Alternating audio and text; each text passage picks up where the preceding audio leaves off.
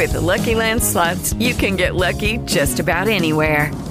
This is your captain speaking. Uh, we've got clear runway and the weather's fine, but we're just going to circle up here a while and uh, get lucky. No, no, nothing like that. It's just these cash prizes add up quick. So I suggest you sit back, keep your tray table upright, and start getting lucky. Play for free at LuckyLandSlots.com. Are you feeling lucky? No purchase necessary. Void where prohibited by law. 18 plus terms and conditions apply. See website for details. Hello and welcome to episode 269 of the UK True Crime Podcast. I'm Adam. Thank you for joining me today for this show that lasts almost as long as a mighty Leeds United FA Cup run. I guess this year, once again, it's time to concentrate on the league. A big thanks to Haze from Podcast She Wrote for the research and writing of this week's show. Thank you, Haze. As children, we do as our parents say, as they are trusted to protect us and help us learn about the world. Many of us were used to being told to do as your mother says, do as your father says. But what if your parent asks you to do something that is wrong, that's criminal? And if you're caught, can you rely on them to defend you? Where do family loyalties really lie? In today's story from Staffordshire, we will explore all of these issues. But before we start, I would like to thank all my supporters on Patreon, but especially the new members of this exclusive club.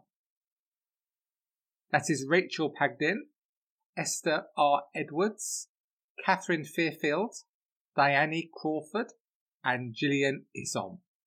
Thank you all so much for your support, which is much appreciated. This episode is brought to you by All Plants chef made plant based meals.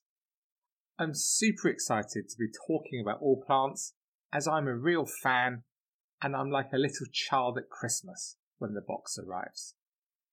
I've been vegan for a few years now, but whatever food you like to eat, there is nothing better than receiving delicious, chef made healthy meals direct to your door, right?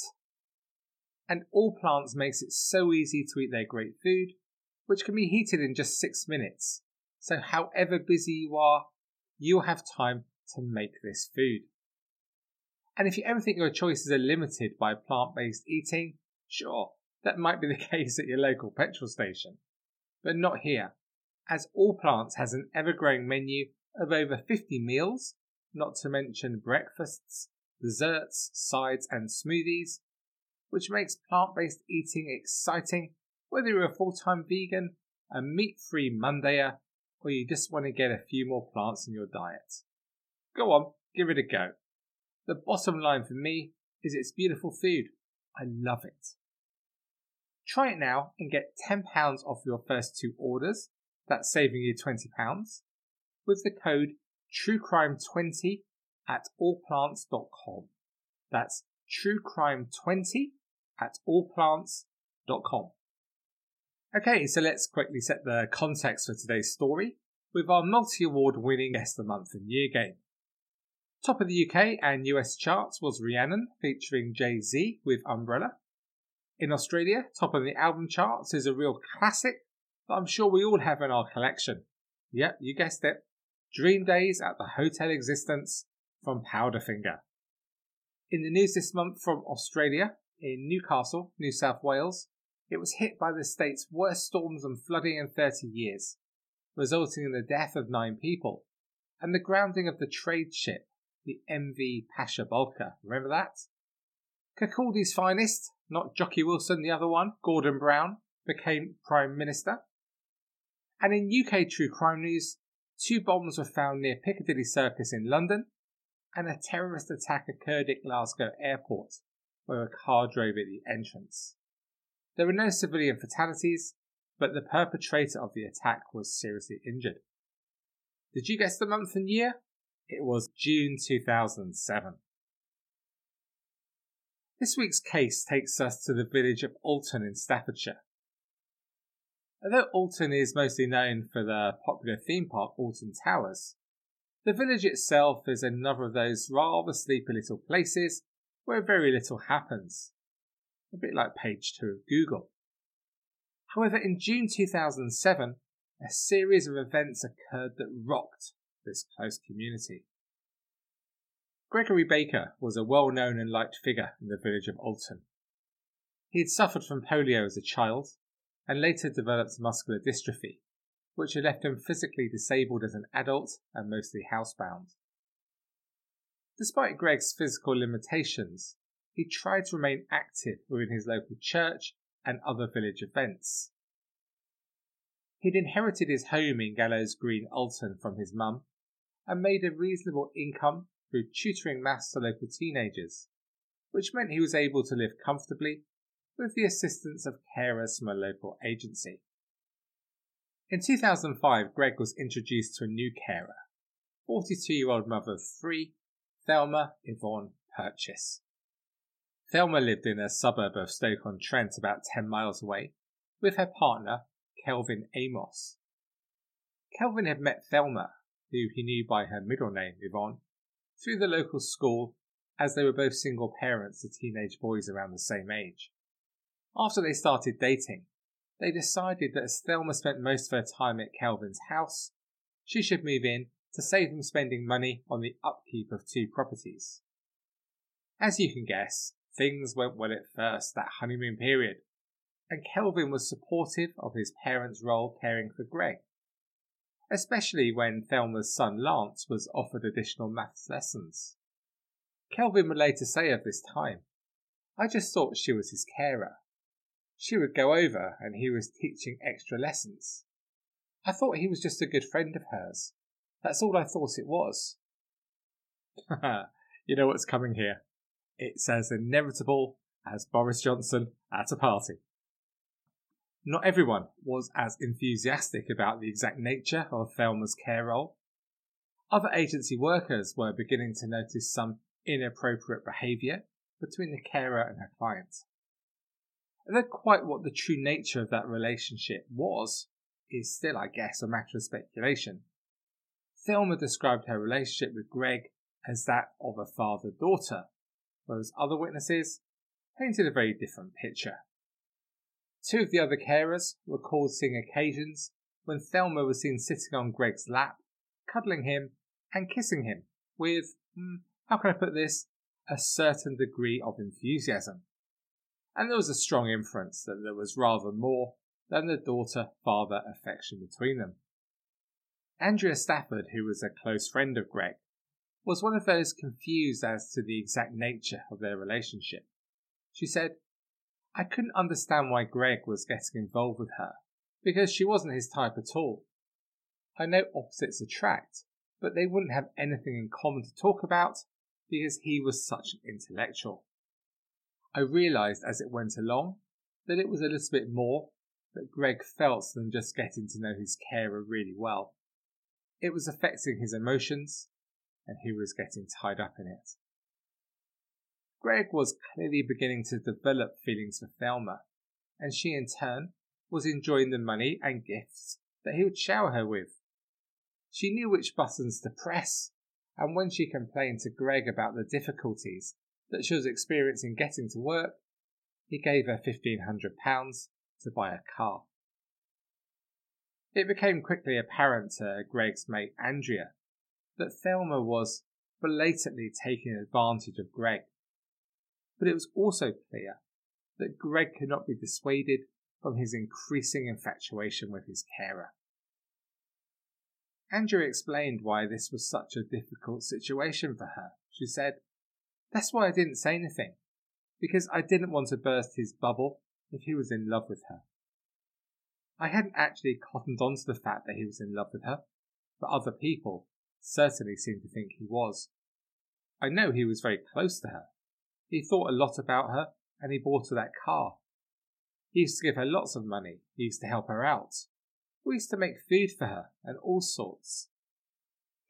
Despite the obvious perks of working for Greg Baker, Thelma decided that her carer's wage was not enough to live on and she needed to look for a job of better rate of pay. But Thelma was not ready to give up the cash gifts, and so she continued to visit Greg as a friend or a lover rather than a carer. By 2006, the relationship between Thelma and Kelvin was breaking down. Whilst Thelma was continuing to spend a lot of time with Greg when not at work, her son Lance was getting into trouble. It started when he got caught at school smoking cannabis, which led to him being expelled. From here, his behaviour declined, and it also led to fierce arguments between Kelvin and Thelma. It felt to Kelvin at the time that Thelma just wanted to get rid of him from her life altogether. But Thelma was nothing if not self obsessed, and she was becoming frustrated that she could not have the material possessions that she desired. She didn't particularly want to be with Kelvin any longer, but she also knew that if they did break up, it might lead to her losing her house, which she didn't want to risk. She also knew that she might eventually get a payout from Greg if she continued with her pretense of caring about him. But there was no way of knowing how long he might live and so how much longer she might have to wait for that money. Faced with these issues, Thelma took the obvious step that we would all take. She asked a local criminal if they'll be prepared to kill her partner Kelvin so she could keep the house. When they turned down this hit, Thelma brought in Plan B, which was to call the police where she accused Kelvin of domestic abuse. Of course, the police had to investigate, and it was a really tough time for Kelvin, who was arrested on more than one occasion. But these actions meant the end of her relationship with Kelvin, who stayed in the property with his son. Thelma moved into a council house nearby. She'd received a cheque for £8,500 in back pay for her job, and she quickly spent every penny, turning her house into a show home. She continued to visit Greg, and finally, in 2007, he told her exactly what she wanted to hear. He had changed his will to make her a beneficiary. Along with his close friend Andrea, who we heard from earlier, it meant that in the event of his death, they would each benefit from a share of the £75,000 he had tied up in the cottage, with Thelma set to gain the majority share of around £60,000. Andrea was surprised by this news, saying, Greg told us about the will on one of the few occasions that we were both at his house. Greg actually told us both at the same time that he was so grateful to us that he wanted to thank us by leaving us something in his will. I was amazed when he said this to us. I was just blessed and amazed by his generosity. But I was also concerned about why he was giving something to her because he hadn't known her very long. Andrea's concerns were well founded. As soon as Thelma found out that the new will was drawn up, she decided she couldn't wait for the end of Greg's natural life to get her hands on his money. He needed to die sooner. However, as callous as Thelma was, she knew that she wouldn't be able to kill him herself, so she turned to the closest person to her, her son Lance, who by then was age 19. Can you imagine that conversation over dinner? Lance in turn asked amongst his group of friends if anyone would be willing to kill someone for £8,000, and one of his pals, Shane Edge, also 19, immediately agreed. So it came to pass that at a family barbecue, over the burgers and warm coleslaw, Thelma and the two young men plotted how they were going to kill 61 year old Greg Baker. Because of Greg's limited mobility and reliance on carers, he had a very specific routine which Thelma knew inside out. Every Friday, Greg would ask his care worker to withdraw £500 from his bank account. He would sleep with the notes tucked into his pyjama top pocket and use the money to pay his carers and buy any groceries or sundries he needed that week. Greg would be helped into bed at the same time each night, and rather than issue all his care workers with keys that could get lost, he simply left the door unlocked at night so care workers had easy access and close by neighbours could reach him easily in an emergency. This made the planning, even for the intellectually challenged trio, relatively easy. On the 5th of June 2007, Thelma's 44th birthday, Greg sent one of his care workers out with some cash to buy her an expensive bottle of perfume as a gift. But little did he know that exactly the same time she was arranging where to pick up her son Lance and friend Shane to take them to Alton to kill him. As Shane lived on the same housing estate as Thelma in a shared house, she picked him up first and then drove to Stoke City Football Club, where Lance was attending a local Football League awards ceremony. From there, the trio drove to Blythe Bridge, southeast of Stoke, then through Cheadle before arriving in Alton. From there, Thelma drove slowly past Greg's house at Gallows Gate, pointing it out to Shane. Lance had, of course, been to the property on previous occasions for maths tutoring and was more familiar with the location. Thelma parked her car a few roads away and watched the young men walk away to commit murder. The two men boldly walked straight through the unlocked door and made their way up the stairs to where Greg was sleeping. Without hesitation, Shane removed the pillow from under his head and held it over his face while sitting on his chest to expel the air from his lungs. Greg's final words were, Why are you trying to kill me?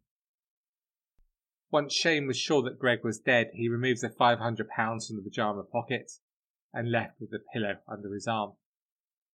At 19, murder had come that easy to him. I wonder how he felt as he walked out of the house. Was it dread, excitement, or was he just focused on when he could get his hands on the cash from Thelma? Thelma then drove them back to her home, and here she ordered Shane to remove his trainers and top, whereupon she set fire to them, along with the pillow he had used to smother Greg in her back garden. The next morning, Greg Baker's care worker turned up at the usual time to assist him with getting out of bed and preparing breakfast. He entered through the unlocked door, seeing nothing amiss. Upon reaching the bedroom, Greg still seemed to be asleep, but after unsuccessfully trying to rouse him, the care worker realized his client had died in the night and called an ambulance. As the care agency informed their staff of the upsetting news, and word got around the close knit village, there was a general air of sadness.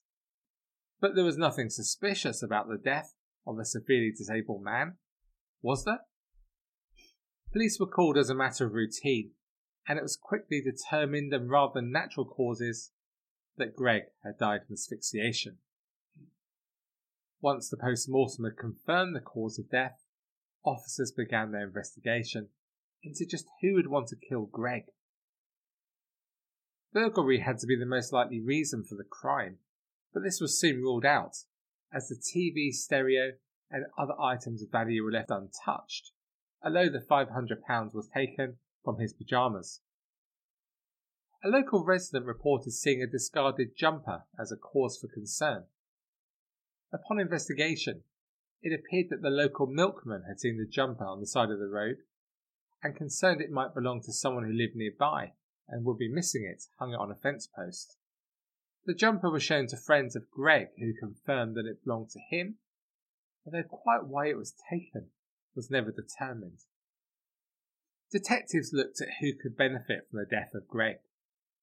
The recently revised will gave the police two clear suspects. One of those was Greg's friend Andrea. She later said, I remember when the detectives, the police, knocked on my door to ask me about the murder. It was quite traumatic for me because I knew that Greg had told me some time ago, probably about a year before, about his will, and I knew I was a beneficiary. I didn't know what implications that would have, and obviously that's why I had to be questioned to be eliminated from the inquiries. That was soon done, and Thelma became the prime suspect. Upon arrest, she claimed she was innocent and had been at home all evening on the evening that Greg was killed, and her car, the one that Greg had bought for her, had been in the driveway. It was, as we have heard, not a sophisticated or well planned murder, and police were soon able to provide CCTV evidence of her car at various stages on its journey to Alton. It was recognisable by two distinctive stickers in the rear window. Mobile data would also confirm that Thelma's phone was in the car as it followed exactly the same tracking. Faced with this evidence, Thelma changed her story. This time, she claimed that her son, Lance, and his friend Shane had asked to borrow her car so they could go and buy some drugs from a local dealer. She'd not realised her mobile phone was still in the car until she found it on her doormat the following morning, and she just assumed that the two men had found it in the car and posted it through her letterbox when they returned the vehicle in the early hours. But despite her claims of innocence, the police weren't convinced especially as she was the person who benefited most from the crime, and they continued to look for evidence.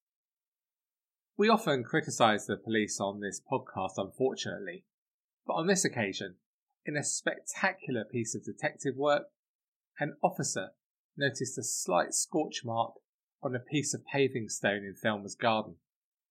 Upon lifting the slab, he uncovered textile thought to be part of a burnt trainer and an unidentifiable piece of material which might have been part of a feather.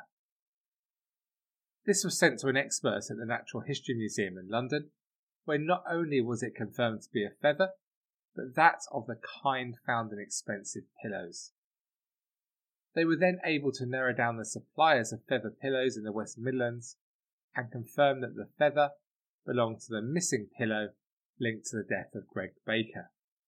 CCTV evidence had also shown Lance and Shane at a petrol station in the early hours of the morning, spending large amounts of cash on alcohol, with Shane appearing to be without shoes.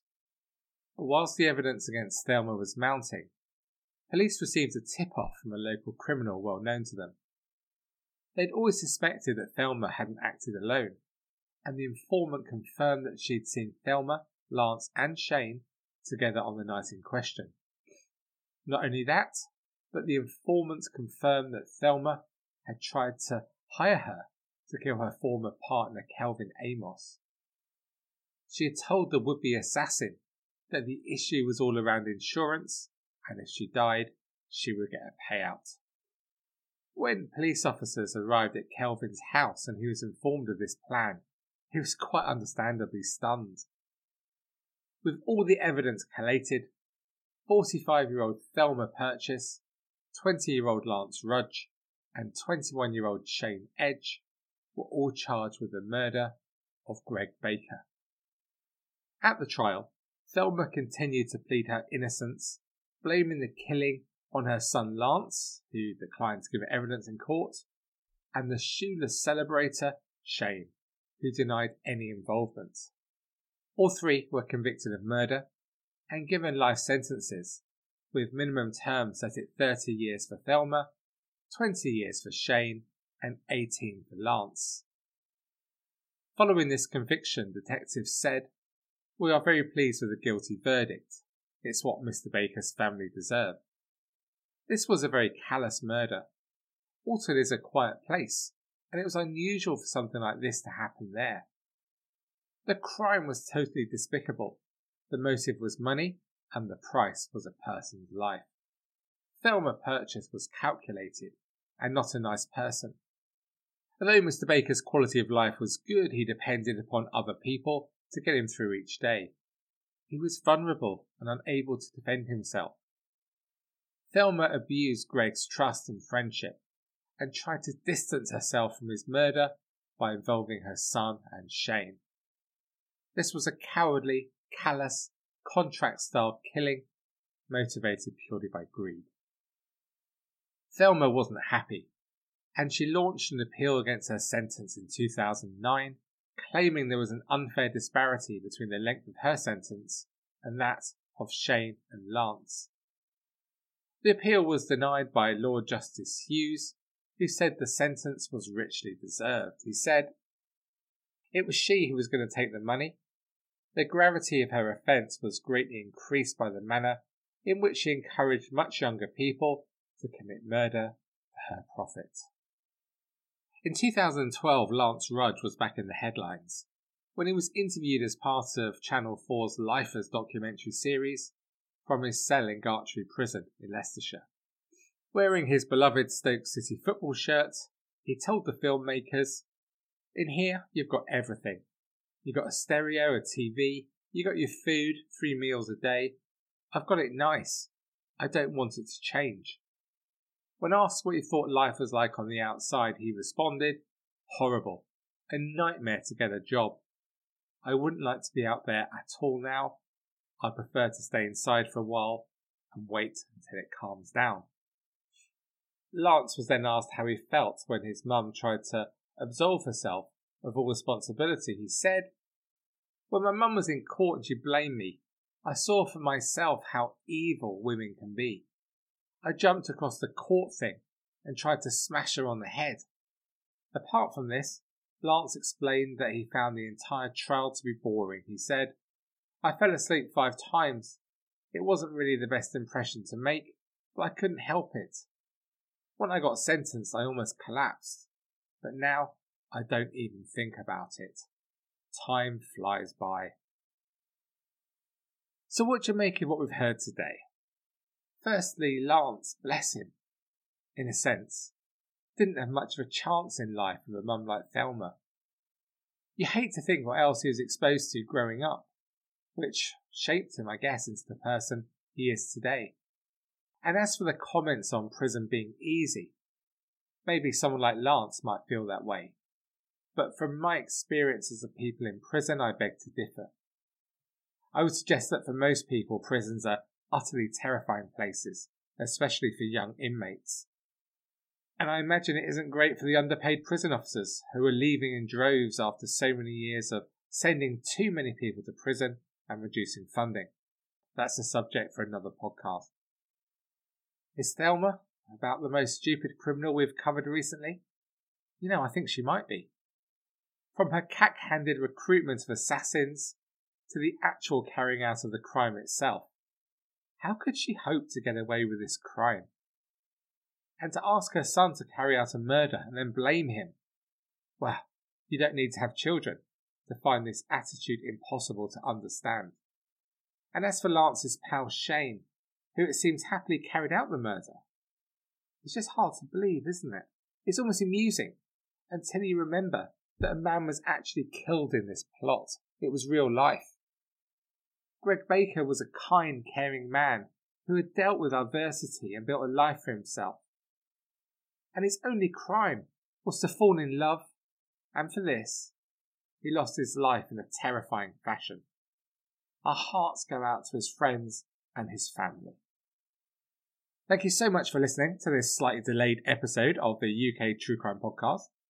To discuss this story or any other aspect of UK true crime, or to debate the finer points of astrophysics, please head to the UK True Crime Facebook group. And support the show and keep me producing this podcast every week, and listen to the bonus episodes and see the, all the other exclusive content, please just head to patreon.com slash UK True Crime. Okay, so that is all from me for another week. So until we speak again on Tuesday, that's Tuesday next week, please do take it easy. And despite all the others, stay classy. Cheerio for now. With the Lucky Land slots, you can get lucky just about anywhere. This is your captain speaking. Uh, we've got clear runway and the weather's fine, but we're just going to circle up here a while and uh, get lucky. No, no, nothing like that. It's just these cash prizes add up quick. So I suggest you sit back, keep your tray table upright, and start getting lucky. Play for free at LuckyLandSlots.com. Are you feeling lucky? No purchase necessary. Void where prohibited by law. 18 plus terms and conditions apply. See website for details.